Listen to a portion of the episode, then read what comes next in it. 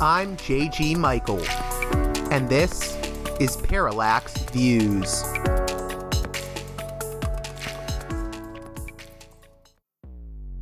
Hello, this is Mike Swanson. In a few moments, you're going to listen to another segment of Parallax Views. But before you do that, let me tell you about my new book, Why the Vietnam War. It's a sequel to my previous book called The War State, which has lots of positive reviews on Amazon. It's been out for years. But this one is a more detailed case study of how the American empire and national security state operate using Vietnam. And I believe it shows also how things work today, how policy is actually made and why. So grab the book on Amazon.com, Why the Vietnam War.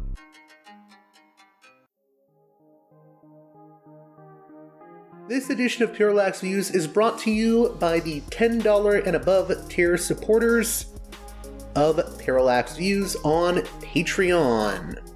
So, with that in mind, producers credit shoutouts to Gunner, Mark, Alexander, Catherine, Tilo, Emilia, Jeff, John, Bert, Brian, Elliot, Michael, Brace, Nick, Galen, Arlen, Bo, Geekadelic Media, Chance, Chase, Dan, David, Ava, Bob, The West Bank Robbery Podcast, Jamie, Gary, Ishtofer, James, Martin, Matthew Ho, Ryan, Nobody, Thomas, and Dano.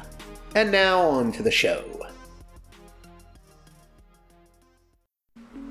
Hey there, Parallax Views listeners. On this edition of the program, Lieutenant Colonel Karen Kwiatkowski, a Pentagon whistleblower from the early Bush years leading up to the Iraq War, joins us to discuss the war in Gaza U.S. foreign policy and the U.S. Israel special relationship, blowback, and her experiences in the Pentagon, where she says she witnessed the corruption of intelligence by ideological actors.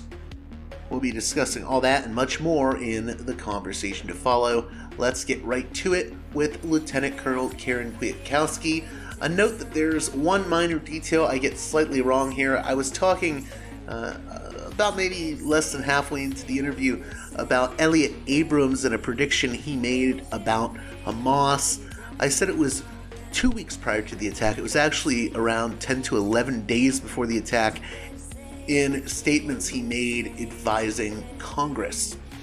Also, note that Karen and I don't necessarily agree on all issues. We have a little bit of a difference in our political opinions, but I think her insights are quite useful.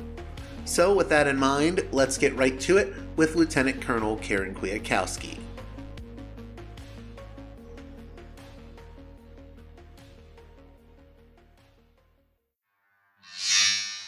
Welcome back to Parallax Views, a guest that I'm very happy to have on.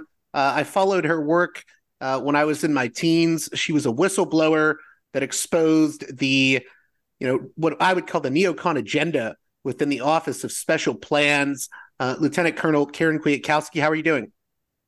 I'm doing great. Thanks for having me. Karen, if you could, uh, what is your general assessment of what has transpired from October 7th when the, uh, you know, really terrible uh, attack happened by Hamas to now with this siege of Gaza, the horrible bombing campaign that is, you know, just taking the lives of so many innocents, including children and women. Uh, what's your assessment of what has transpired? Wow. Well, obviously a tragedy on many different uh, sides.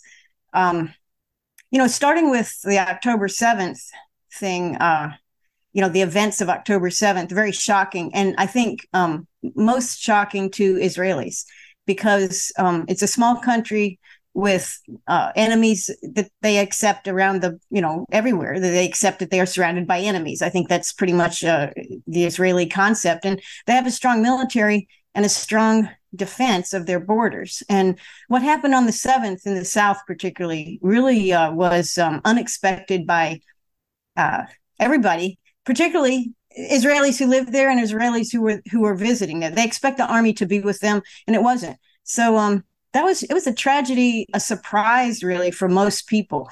Um, and I think uh, in this in the subsequent weeks and the month that it's been since October seventh, um, I think the Israelis are asking a lot of hard questions of their government. Why were we not protected? And again, uh, you know how we. Uh, I think Netanyahu said this is our 9 11. And of course, many in America say this is very similar to our 9 11. And what it reminds me of, and of course, I was in the Pentagon during 9 11, and I think what it reminds me most of is how little protection your governments um, can really provide you and do provide you on a routine basis. They talk a big line, but they really don't protect you. And they certainly dropped the ball 9 11 in America. There's no doubt about that. Uh, the ball was completely dropped, it was buried. Um, and then in, I think the Israelis uh, feel much the same about events of October 7th, an inexcusable uh, lapse on the part of their own security services and their government. So that that is um, something that uh, will stick with them. And after the war and the whatever they're planning to do with Gaza, and I, we can talk about that more. Um, once that's done with, um, Israelis will question their government and they will demand better. And better may be more peaceful, and it may not be more peaceful, but it will definitely be something that the people of Israel demand of their government that they did not receive on October 7th. So that's October 7th. And yes, you know, men, women, and children, people of all ages killed on the 7th. And then in the retaliation, we're seeing um, 10 times. Right now, we're at 10 times. Uh, I think one, uh, 1,400 people, soldiers and civilians killed on October 7th of Israeli side. And we are over 10,000, um, some soldiers, mostly civilians and uh, people of all ages killed on the Palestinian side now, and it's ongoing. So, uh, is that an overreaction? Is it overkill? What is it? Um, well, it's, it's, pretty terrible, is what it is. Um, it it ref- the, the, the way I look at what happens in Israel, and of course I'm no expert on it, but Americans aren't. None of us are. Okay, that's one thing we need to uh, be aware of. Even Israeli Americans um, are not experts on it. They think they may think they are. They may feel uh, a kinship of some sort. We all love Israel, but we don't understand anything about what goes on. Israel, the state of Israel, has lived in a, basically a state of constant war. So this is not they call it the war of Gaza or the war, but I don't know what the war against Hamas. I'm not sure what they're calling it, but to me, it is very much conflict on a continuum. Um, what we're seeing is kind of like uh, sunspots. You know, this this the sun is filled with gaseous fire, and it occasionally you have explosions from that, but it's still burning. And I think that's how, um, unfortunately, the state of Israel has um, gotten used to being is, is a is a country in a constant state of war and this is kind of an explosion of war an excursion into active war um, in Gaza. And and what their objective is of course is is uh, like with all wars th- there's a lot of different objectives. There's a government objective which is to um, restore its standing with the Israeli people because the government abandoned those people that October 7th should never have happened. And it did happen. It happened because the government let it happen whether they did that on purpose or not they let it happen. They're going to be held accountable for that. So part of the war in gaza is for the government to retain some governmental authority some credibility. Um, part of it is rage and revenge and that is always a part of war and i don't care what place in the world you have war and conflict rage and revenge anger and hatred come into play. So we've got plenty of that going on on both sides. And then you have um, a longer term objective, which is, uh, you know, we don't know exactly what it is. Uh, there are people, there are people in Israel and in the government of Israel that would like to see an expanded um, nation, uh, one that does not have to deal with Palestinians on two fronts. It would like maybe to deal with Palestinians on one front, and they would like all the fronts to be made smaller. And so, um, this is an opportunity, certainly, for them to uh, not just fight against civilians or or do a uh, mass retaliation. I forget what they call it. You know, it's it's obviously not part of the rules of of war, but I think they are really looking to evacuate um, all Palestinians, regardless of if they're Christian, Muslim, agnostic. They want those folks uh, out. and this is an opportunity to make it happen. And I guess as of this morning or this weekend, um, all of Gaza City was surrounded. Um, so they are they came from kind of the north down the beach, semi-circled the city. They have got the city completely surrounded in Gaza City. That's in the north. So those folks will be moved out. Some they'll be slaughtered, I'm sure, but a lot of them will be moved out, moved further south. And I think the plan is can you hear that? Can you hear that fighter jet that flies over my house every day? yeah, I got one of those. Um, anyway, they I think they're looking to. I think the Israeli government, uh, and not just the government, but certain parties and certain people in Israel see this as a great opportunity to eliminate a hostile southern front, to eliminate Gaza as a Palestinian enclave. In that regard, do, do you think there's a similarity between um, 9 11 and the aftermath of 9 11 and the retaliation we're seeing Israel take on Gaza. Because I feel like after 9 11, the neoconservatives within the Bush administration said, this is our opportunity to do what we yeah. have always wanted to do with the project for a new American century. And it seems like that's what the Netanyahu regime is now doing in mm-hmm. Israel. They've taken advantage of the crisis. Sure. And all governments try to take advantage of crises. There's no doubt about that. But this clearly has the hallmarks of a uh, uh, opportunistic uh, situation that um, may or may not have been helped and pursued along and created uh, by the Israeli government to do something they've wanted to do for a long time. And again, um, very much like the neoconservative perspective after 9 11. In fact, you know, one of the more famous um, uh, Rumsfeld quotes, maybe not the most famous of, of Donald Rumsfeld quotes, but one of them was uh, right after 9 11. Uh, he told the intelligence community, this was widely published in major papers, you know, I want you to scoop up everything you can find about Iraq. And his and his and the intelligence people said, well, Iraq wasn't behind this, and we kind of know who they were, mostly Saudis. We're not going after them, uh, but the guys in Afghanistan, so we can do that. But Rumsfeld wanted Iraq, and that was on our agenda.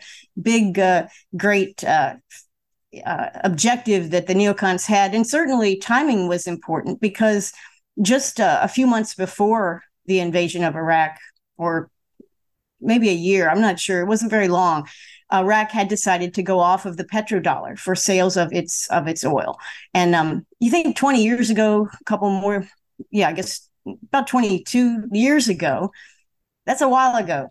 Um, but we were still very much a petrodollar nation, and we did not foresee the United States decision makers and the Federal Reserve and all the people that care about what makes our money work did not want or did not expect and we're not going to allow the petrodollar to collapse, which of course it it is collapsing and and that's a fact. You can't stop history um, you know, our money isn't worth much. Uh, the the only thing it's linked to is is our control over the flow of uh, oil around the world, which is basically explains our entire Middle East policy. Uh, you know, the Carter Doctrine was Saudi's oil, the oil of the Middle East, is an American and a European and a global value, and we're going to protect it. That's what Carter said. You know, Car- I thought Carter was like the, the green energy guy, you know, and the peacemaker, but but this is the Carter Doctrine, and and even Bush and all these neocons they they totally like this. Now, you know, we pick on the neocons. We say, oh, well, they're pro-Israel. Well, yes, they are pro-Israel, but um, it's also about the financial survival of this country, uh, which is kind of driven our policies in the Middle East. And yes, we use 9/11. What it, what Israel is doing on a smaller scale is is very much the same. In fact, I'm glad you asked this question in the context of oil, or, or maybe whether you did or not. We're talking about oil because off of the Mediterranean coast of Gaza, what do you think they have? there, there is oil there. Yes. Have. Oh my goodness, yes, there is. And um, you know, legally, now there is such a thing as stealing oil. You know, slant drilling. I, I remember the the uh, the very first uh, uh, Iraq Kuwait war, which we took the side of Kuwait. You know, Iraq said um, that the Kuwaitis were slant drilling oil out of Iraqi fields. And we said, no, no, that's not true. That's not true. Of course, it was true. this is beside the point. Truth, truth is is very late to the game but uh, but there is many there's many ways that Israel might be able to uh, profit from oil off of Gaza. But the easiest way, with the less least number of questions, is if Gaza is simply um, part of Israel. And you know, a lot of people are talking about this. I don't know how many of your audience sees it. I mean, you know, I, we all see different news, right? We all see different things. Maybe we're focused on certain things. But um, Netanyahu was at a meeting. I don't know if it was a UN meeting. I think it was, but it might not have been. This is a few weeks before uh, October 7th. And he held up a map. I think a lot of people know about this. He held up a map and there was no Palestine, it was all Israel. And um, of course, you know, for us, what do we care? You know, we don't we're not paying attention to his map and we wouldn't take it personally americans would look at that and go oh whatever you know he just it was just the color coding you know he didn't he didn't mean anything by it right but for the palestinians and for the arab countries that watch israel closely on a day-to-day basis and for those who understand how um, Israel has carved up the Palestinian territories and how they do it. Not just that they've done it, but the mechanisms they use to do it, which is um, very much a hostile uh, settler. You know, it's, it's, driven by the settlers. It's backed up by the military. It's backed up politically. It is it is in conjunction with a uh, almost a national contempt for all things Palestinian, whether it's their culture, the I don't know if you call it a race or not. There's certainly racism in Israel, and it, it is not. Uh, uh, it's it's uh, accepted. I think. I mean, we know we, we can call it that. I think it's fair to say there's racism in Israel. They're racist against Arabs, and um, so what they've done is is pretty ugly, and they've been doing it for quite a long time. So when people that have that see themselves as victims of that, certainly Palestinians are victims of that. They see a map where they're erased, which what's left of what they have is completely erased. That's that could be angering. That could be something that, um, you know, the kind of thing that ignites passion. Uh, and Americans, we don't feel that. You know, we, we're pro-Israel, reflectively, reactively pro-Israel. Oh yeah, you know, whatever. That because we don't know, we don't live there. Um, we don't participate in the Israeli government. We don't participate in Hamas or the PLO government. We don't, you know, we don't. It's not our area. Um, so we we just have a superficial passion. But um, for the people that live there, that that have uh, invested their lives and their generations of lives there, um, very different. They have, they have a conflict. One thing I wanted to ask you this has come up with a few of my previous guests, including uh, Colonel Lawrence Wilkerson, uh, Ambassador mm-hmm. Chas Freeman, and Professor Stephen Walt.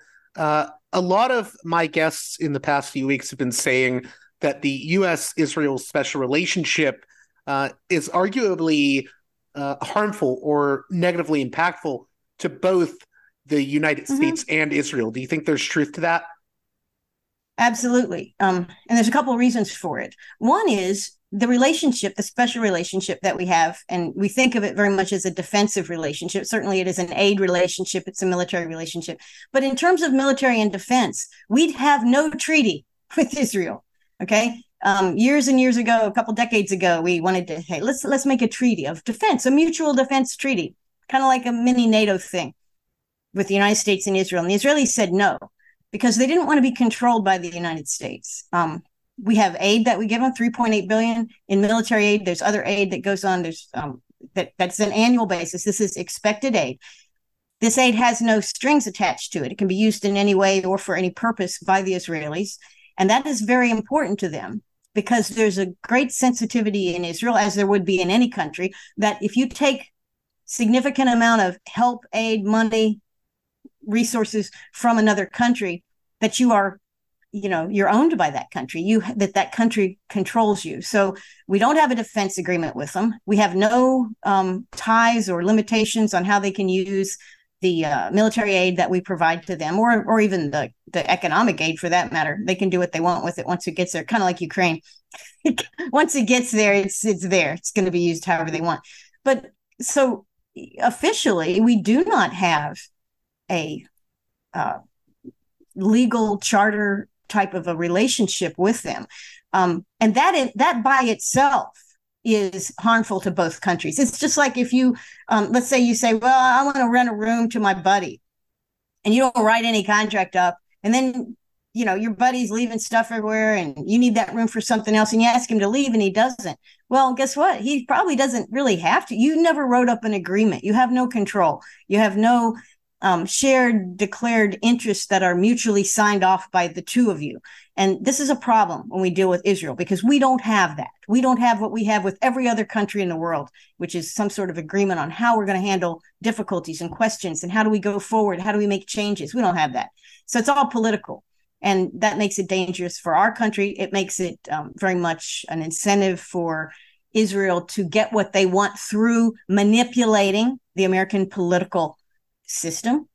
Because why wouldn't they? I mean, they can't go to the State Department and negotiate a new deal. They have no deal. We don't have a contract with them. We don't have the treaty with them. So how they can how they maintain control is they buy and sell politicians, much as many other corporate interests and entities and sectors of the economy buy and sell politicians. So Israel then becomes a part of that. That's harmful to the United States. That's harmful to the American people. We think we elect people for this or that when actually their campaigns are funded by a foreign entity and by and their their votes and their positions are going to be shaped to reflect loyalty to a foreign country harmful to the United States. Not necessarily good for Israel, but certainly not good for the United States. So no, there there's a, a lot of uh, uh, you know we've been very sloppy in our relationship with Israel, and Israel has been sloppy in their relationship with us, uh, and it's harmed both of us. And and and if you ask any Israeli, they don't want to be told what to do by America. You ask any American,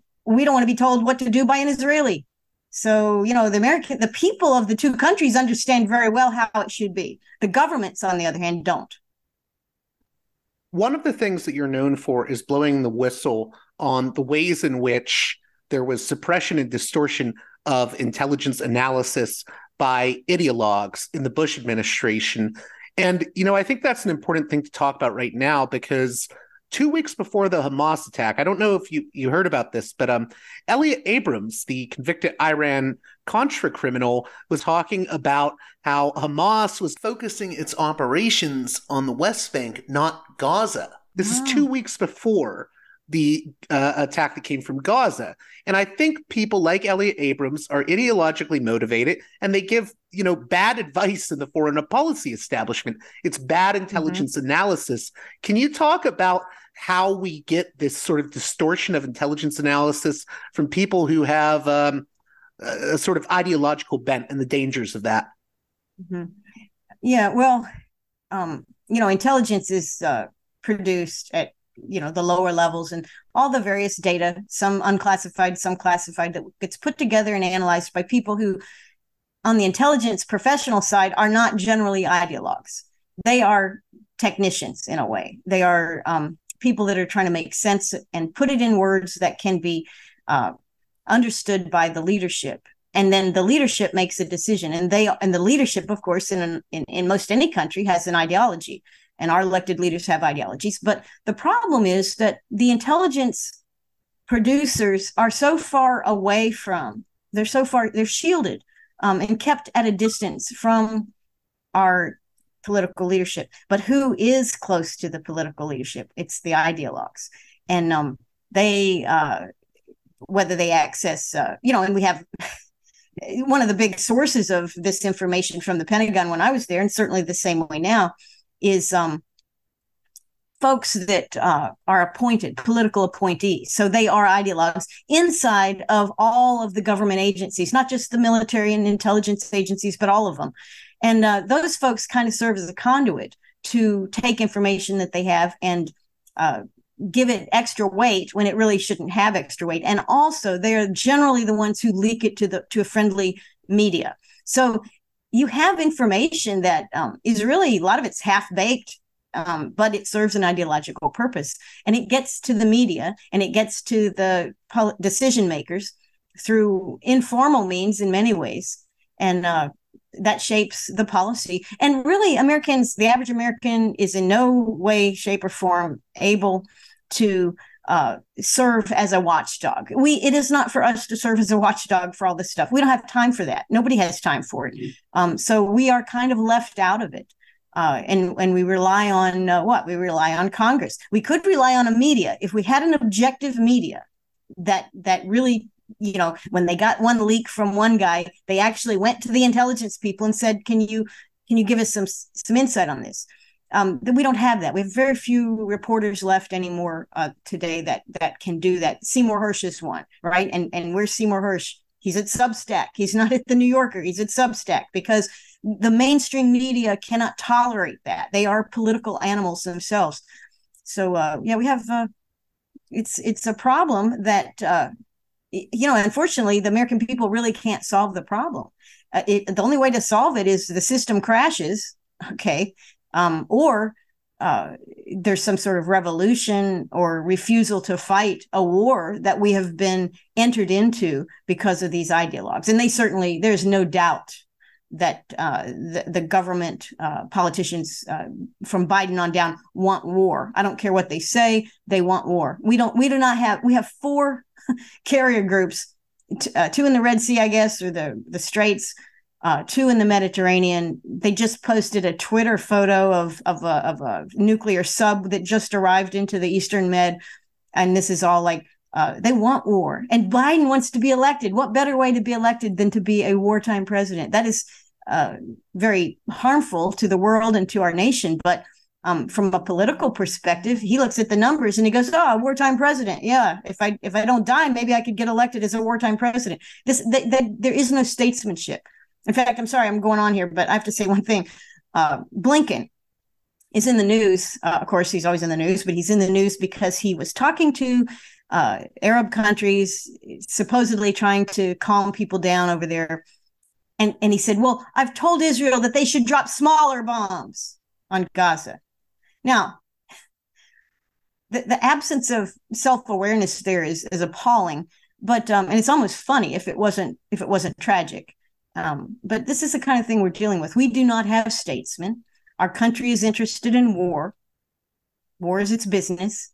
Uh, war keeps the political machine going, and American people have very little control over our government because every president in my lifetime who has been elected, and even before that, have always been elected on a peace platform. I will keep us out of the war. I'm not going to interfere with other people. That's what Americans like. And I don't care what party it was. They all, the winner was the guy who most explained and most had you believe that that's what they were about. And in fact, every one of them was a liar. Every one of them uh, ended up serving the state, which wants war, and not serving the people who do not want war. If you could, uh, because I do have younger listeners that may be unfamiliar mm-hmm. uh, with certain aspects of your story, uh, maybe a brief overview of what you saw uh, with regards to the Office of Special Plans and these figures like uh, Bill Luti, who was the retired Navy captain that figures into your story. My boss. Mm-hmm. Could you, yeah, could you explain what happened? Well, yeah. I mean, I was working uh, in the Pentagon. I was in 19, 18 or 19 years of military service. I was a lieutenant colonel in the Air Force, and I was working in a staff position at uh, Office of Secretary of Defense. Um, I got moved over from uh, the uh, Africa, Sub-Saharan Africa section into Near East South Asia, which study which looks at North Africa and all of the Middle East, of course, Iran and Iraq. And I worked with the folks similar to me who were working on the, they were the country heads basically the desks for those countries and they would look at intelligence and look at data and produce papers and recommendations and updates and that kind of thing up the chain to Rumsfeld and um, that kind of thing. And we did have counterparts in the State Department. We had counterparts in among the intelligence communities. Um, so uh, you know we're you know we're networking, we're doing our jobs. And what it turned out to, what I saw when I started working for Bill Luti was um, a total control over the narrative that wasn't a, it wasn't, you know, in, in no longer were we looking at stuff to see what was actually happening, but we were simply to relay what we were told about what was happening. And you could check that out. If you worked in that place like anybody if you work in in the office where it does the money you can count the money. Well that's where basically we were. We were in the office that looked at intelligence and we also looked at the narrative we were being given to to include and to uh, push out as if it was fact and it did not jive with the intelligence it was actually a ideological objective based uh, narrative, and the objective was we needed to have a war in Iraq, and uh, this was the reason. And this and this is you know it didn't matter what the truth was. It's we're selling a war. Well, I didn't join up the military to sell wars.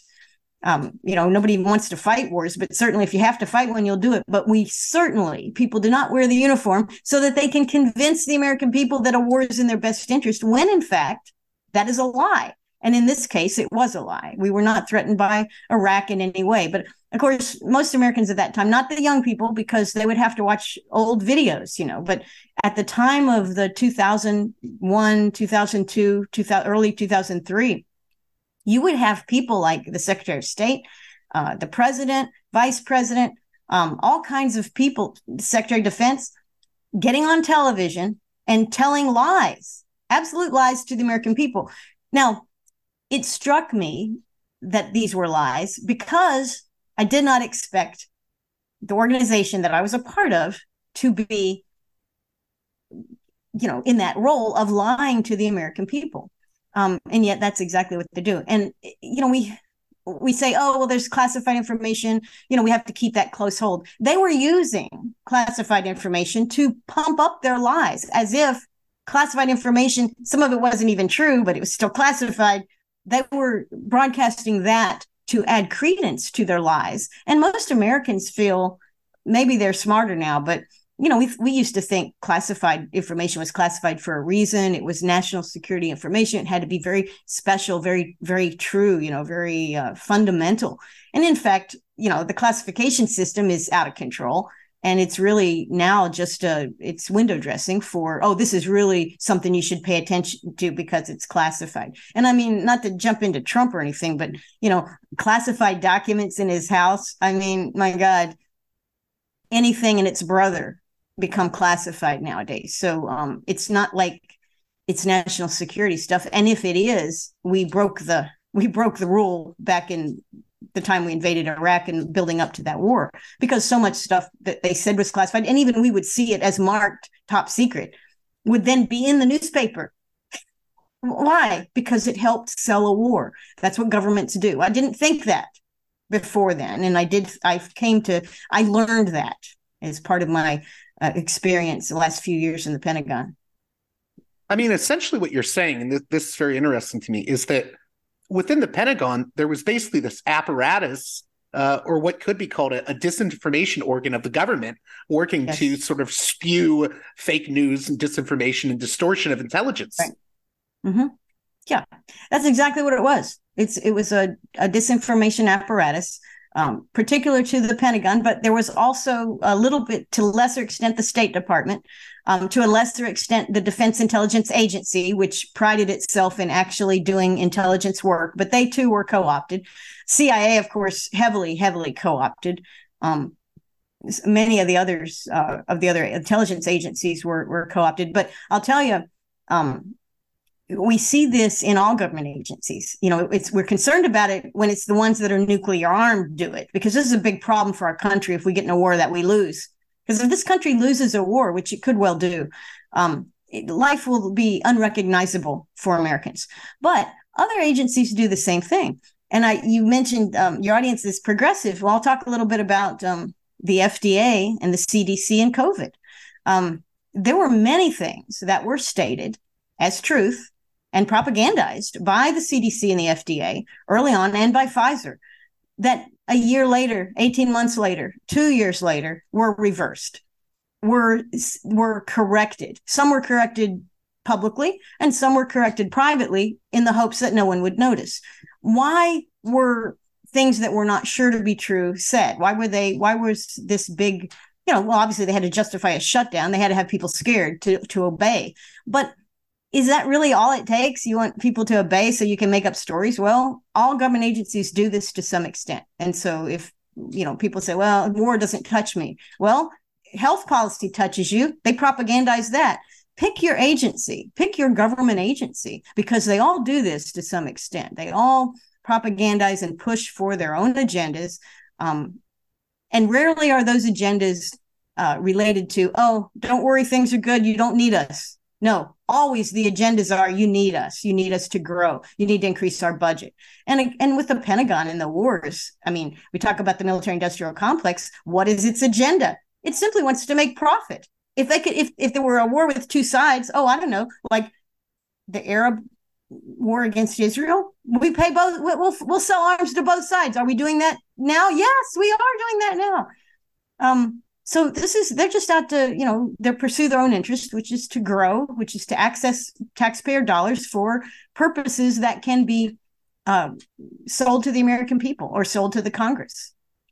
So it's it's it's uh, we have to be not cynical. You don't want to be cynical, but we do need to be smart about assessing what our government tells us at any given moment, whether it's about war, whether it's during peacetime. Um, pick your government agency. Please take everything they say with a, with a grain of salt. That's what I learned. Before we close out, uh, I wanted to ask you two more questions. The first is okay. um, with regards to that period that I grew up in when I became familiar with your work, the Iraq War, because the, the war on terror, I don't think people realize that really is what you know sort of mm-hmm. politicized me, and it was it was deeply traumatizing to a lot of young people in, in dealing with the craziness of the TSA and just the sort of draconian oh, yeah. measures that came into place. Uh, do you see a connection between the crisis of today and uh, everything that was done in those years. Uh, do, do, you think there's a history leading up to October 7th and now what is unfolding with the bombing of Gaza? Um, well, in terms of, of Israel's own evolution, this is definitely part of a long process that Israel has. And their process concerns land and resources. It concerns how do you have a Zionist state and still call it a democracy if at some point over half of your citizenry is not Jewish. Um, this is a big, big problem for them. They haven't solved that problem. They don't know how to solve it because they're not speaking honestly about what it is they're trying to do. So that's a problem. But I can say for for our country and our enthusiasm for Israel and it's whatever wars that Israel's in, our enthusiasm for uh, Ukraine, the lost cause of Ukraine, honestly, and we've caused that. That's on us. You know, Ukraine has lost, I don't know how many of its people uh, in numbers in refugees. I think its population has been halved from what it was only a few years ago. That's on the Americans. That you know, Americans like, oh no, they're they're they're they're a vanguard against Russia. Uh, it's the best investment that uh, Lindsey Graham ever made. You know, um, no, no. The loss of those people and the loss of territory and the collapse of their economy and the destruction of their environment, and we've we've helped with all of that. In fact, we have been the main vector in making all of that happen. That's on Americans. And uh, but what did what do Americans think? See, Americans think, oh no, this is a good fight. We're, going to support them. Why? Because our government has put a lot of resources into convincing the American people that they must do this or that, and they must support this or that. And so, um, on that regard, uh, the Patriot Act, which of course came on the heels of 9 11. It was a huge passage of a huge law, created the Homeland Security uh, the, the Department of Homeland Security, Homeland Defense, I guess. It was a monster package of legislation they had two copies, or two or three copies. I think two for the House, one for the Senate. Nobody got a chance to read it, and they forced them all to vote on it. And and only one or two people voted against it. Certainly, Ron Paul voted against it because um, he believed that you should read documentation before you before you make it uh, into a, a federal uh, law. But what what did why was it so important to have the Patriot Act? And it's been sustained. Uh, there's a few parts that were unconstitutional, so they they changed uh, the law and did some minor tweaking so it would pass. But that document, that kind of law, was about everything that we see today. It was about the TSA. It was about banking controls. It was about everything that has simply ratcheted more and more control by the American government over Americans control of their information, control of their activities, control of their uh, travel, control of their spending, control of their political activities, whatever that they do, because that's the real agenda is control. And our government cannot freely fight wars or get other people to fight wars and support these wars. Ultimately, they can't do that if the American people don't support it. But they have invested hugely in controlling and shaping the popularity or the the line, the storyline, the narrative. Uh, that's our government has spent a huge amount of our tax dollars to simply turn us into controllable sheep, so that when the dog barks here, the herd goes the other direction. Um, and this is quite tragic. because um, you know we think of ourselves as being very free in America, and certainly we might not be perfectly free, but we consider ourselves one of the freest nations on the planet, and that is not true. Simply not true. Uh, we are enslaved to our government as much as the Chinese people are to communist China, as much as uh, the Soviet Union citizens were enslaved to the uh, the uh, you know the Soviet Union's government, which no longer exists, by the way. The last thing I wanted to touch upon was I wanted to talk a little bit about your thoughts on on how Israel is currently dealing with Gaza, how the U.S. Mm-hmm. is supporting it, because I mean the yeah. big problem for me, and I think we saw this with uh, the resignation of Josh Paul at the State mm-hmm. Department. It seems like there's no plan, you know. And if the plan is let's eradicate Hamas, I mean, yeah. what is that? What's the plan to do that? It seems like there's mm-hmm. no planning. And also, you know, I, I, consider myself kind of a lefty, but I agree with Pat Buchanan when he says uh, every time they bomb Gaza, they're creating a new generation of terrorists because those young kids yeah. that get bombed see That's what right. happens to their parents and their little sister, mm-hmm. and they decide, I'm going to become one. I'll become a terrorist. You know, so right. I, I just want you to talk about the the sort of crazy up is down, down is up uh, way mm-hmm. in which these wars are conducted. Yeah, well, it, it is true, and you, your observation that there's no strategy, absolutely on target. There is no strategy. Our government tends to react, and the people in government are extremely ideologically uh, shaped and oriented. So uh, they have certain things they'd like to see. They aren't strategists. They are not uh, uh people that look at history and and put you know two and two together they're not psychiat you know they're not psychiatrists or psychologists they don't really have a great deal of understanding of human nature they are just political appointees and politicians doing the best they can on a day-to-day basis. They are putting out small fires. That's their day-to-day life. And so there is no strategy. And you can clearly see that with ukraine. And you can clearly see it obviously with what we're doing uh, very both aggressively and hesitantly at the same time in terms of israel. Now what you said about growing the next generation of terrorists, um, there is absolutely no doubt that that happens. But there's something else that happens when you kill people uh, indiscriminately and uh, people become accustomed to death. death for no reason. What happens is life becomes cheap. So it's not just that they become enraged and they they say, "Well, I'm going to get even," because because a Palestinian can go to another country and become wealthy and be and get even that way right he can live a better life what do they say live your best life right but but when life is cheap when when murder is all around you and rage takes over that is precisely how you get people that will take extraordinary risks that will you know this the idea of a suicide bomber. You know we say oh we don't have very many of those in america. Why do certain countries have them because life is cheap. And if you've grown up that way when you've seen it be made cheap because of constant war and and uh, no respect at all provided to um, any of your people, your relatives, your culture, your language. You're treated terribly all the time. Life becomes cheap, and um, honestly, the Israelis know this better than than anyone. Um, they have been responsible themselves just as a nation. We've done certainly a lot of it. We've created terrorists everywhere we bomb. There's no doubt about it. But Israel has done it on its own as well in their immediate neighborhood, certainly among the Palestinians.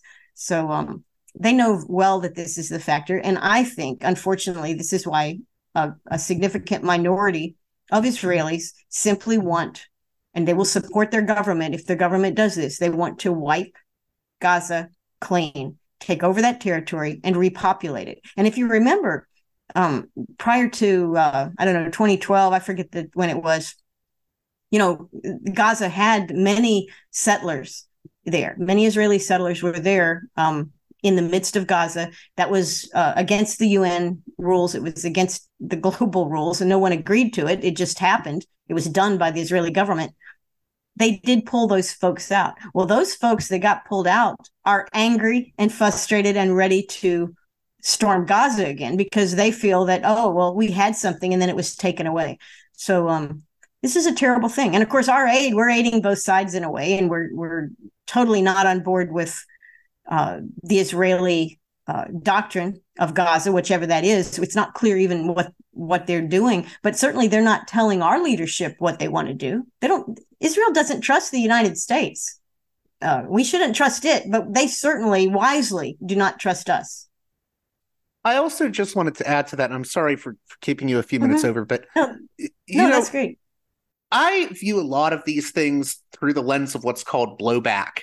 And I, I know you're familiar with the term, but for listeners that aren't, you know, uh, there's this idea that there are ramifications to policies that we make. You know, uh, you support the Mujahideen, and then years later you get attacked by, uh, you know, Al Qaeda on 9 11. And I will never forget when Ron Paul was uh, running for president. And he said, you know, 9 11 was a result of blowback. And the first thing Rudy Giuliani said is, How dare you, Mr. Paul? You need to apologize. I was the mayor on 9 11. And, you know, it wasn't like he was saying, Ron Paul was not saying, you know, people deserve to die in the towers that day. No, he wasn't. He, he was not that. saying that at all. Uh, so, do you think people need to understand what blowback is? Do you think there needs to be more of an awareness of how that works? Sure. Maybe you could talk about. Well, they that. absolutely do. They absolutely do. And again, I've been concerned about this. So, and many people have in terms of Ukraine, because the weapons that have been flowing into Ukraine, very many dangerous weapons, many of them are making their way onto uh, the international black market. Um, so we are giving weapons that aren't controlled, and they could be in the hand of enemies, and they could float back around and be used against Americans. So there's that aspect. But um, certainly, when you know, for it's the law of physics. For every action, there's an equal and opposite reaction, and we somehow think that our policies are exempt from that law, but they're not. So if you treat people kindly, that doesn't guarantee they'll be kind back to you. But there there is you know if if you abuse them if you uh, do things that are clearly in their eyes unjust um, and certainly bombing wedding parties and um, just any number of things that we've done to prop up uh, politicians that we liked that the people themselves were tortured by. You know, I mean, our, have, you, have probably studied a little bit about our Central American history in the 60s and 70s and 80s. You know, what, what was that? We we constantly put in place uh, dictators and torturers and and non-democrats, uh, people that were just rotten to the core, and put them in charge and kept them in charge of their people. And they destroyed their countries. And eventually, revolution after revolution uh, came about. But many ha- people had to die and huge loss of resources and, and uh, quality of life, terrible things.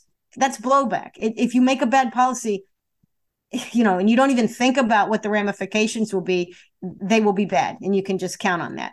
But I don't know why our our leadership is not so concerned about it, and it may be, it may be because we are a democracy and we say, "Oh, our government will change. My there'll be a new president. We can blame it on that guy or that gal. You know, we can we can blame it on somebody else, and we really have to sh- think short term." And we look at a guy like we look like like Xi Jinping in China, had been there for quite a long time. Putin has been there for quite a long time. But you know, if you're intending to be in charge of a country for a long time, you're you're more sensitive to issues like blowback. And we aren't in this country. We think in terms of four year uh, time frames and that everything starts over in four years, but that's not reality. It doesn't. Uh, and of course, the deep state is totally fine with it because uh, the more war, the more money is being made.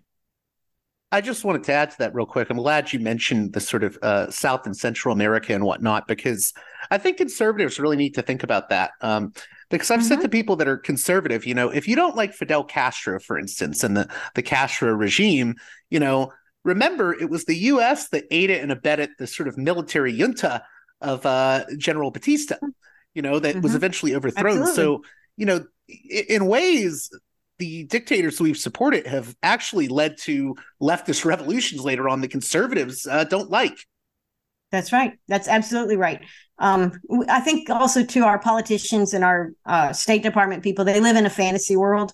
Um, they think that the world is like a chessboard and it's very clean. And if you take somebody's pawn, it stays taken. You know, I, I have your pawn, he's off the board. But in real life, it doesn't work that way. Uh, it's not a chess game. It is a, a very, very complex, uh, ever changing evolutionary type system that that you deal with. And um, if you're playing chess and the whole world is is playing rapid you know the river the you know flooding that's totally different. And we wonder why we're not coping well. We're wondering why the board doesn't look the same or or we we thought we won but really we lost. And we wonder well how could we be so wrong? Well it's because we're not looking at reality and we're not recognizing the people around the world as equal to all of us you know and this is an american value we think people are equal regardless of our long history of inequality it is a value system in this country that that people are human beings they have natural rights granted by their creator. They're equal. We look at people in Africa, we look at people all over the world, and they uh, in China, we say these people are smart. They deserve to have uh, their countries. They deserve to have what they want. They deserve prosperity. They deserve peace. This is American value, but it's not the value of our government. Our government does not share that value, and uh, we have a big problem in this country because this this this dichotomy will be dealt with at some point. point, and the longer it goes on, before it's being dealt with, okay, uh, the worse it's going to be when we finally come to terms with it. And I don't think people people really understand how difficult it was for Russia when the Soviet Union, not just Russia, but all of the Russian satellites, when the Soviet Union collapsed, when their government, which was a very socialistic government, the government's hands, they owned every factory, they owned all means of production. When that government collapsed, lives were turned upside down. The the lifespan of Russians dropped by 10 points. 10 years, the average lifespan. Huge social problems, huge health problems. Okay. It is not easy when your government fails, and our government is failing, and Americans are not the least bit ready for it. Um, we think, oh, it, it, we'll just vote in some new people. It doesn't work that way. And anybody, if I've lived on this planet for 63 years, voting in new people doesn't seem to work. There's another problem here. And I think it is that the values that Americans have are not reflected in the state. Well, I want to thank you again, uh, Karen Kwiatkowski, for coming on Parallax Views. How can my listeners keep up with your work? You write at um, Lew Rockwell still. Is there anything I, else? Yeah, I I do. Uh, everyone when I do write an article every couple weeks or so, sometimes more frequently, um, it's going to be at Lew Rockwell, and um, I'm, I'm on with Judge Napolitano now uh, on Tuesdays. So there there will be that opportunity. Um, and we should talk about current events and things like that. And and I would encourage um, progressives, conservatives, libertarians, any kind of people to take in a broad amount of information. I mean, if you're gonna if you're gonna read American media, you really need to read um, some non-European, non-American media. Balance it out because all the media is, you know, none of it's really objective, but you really need to get wide amount of sources uh, to to make your own decisions because um, the world is filled with highly intelligent, kind, loving people who want to live their lives peacefully, just like we do. So we got to get to know them.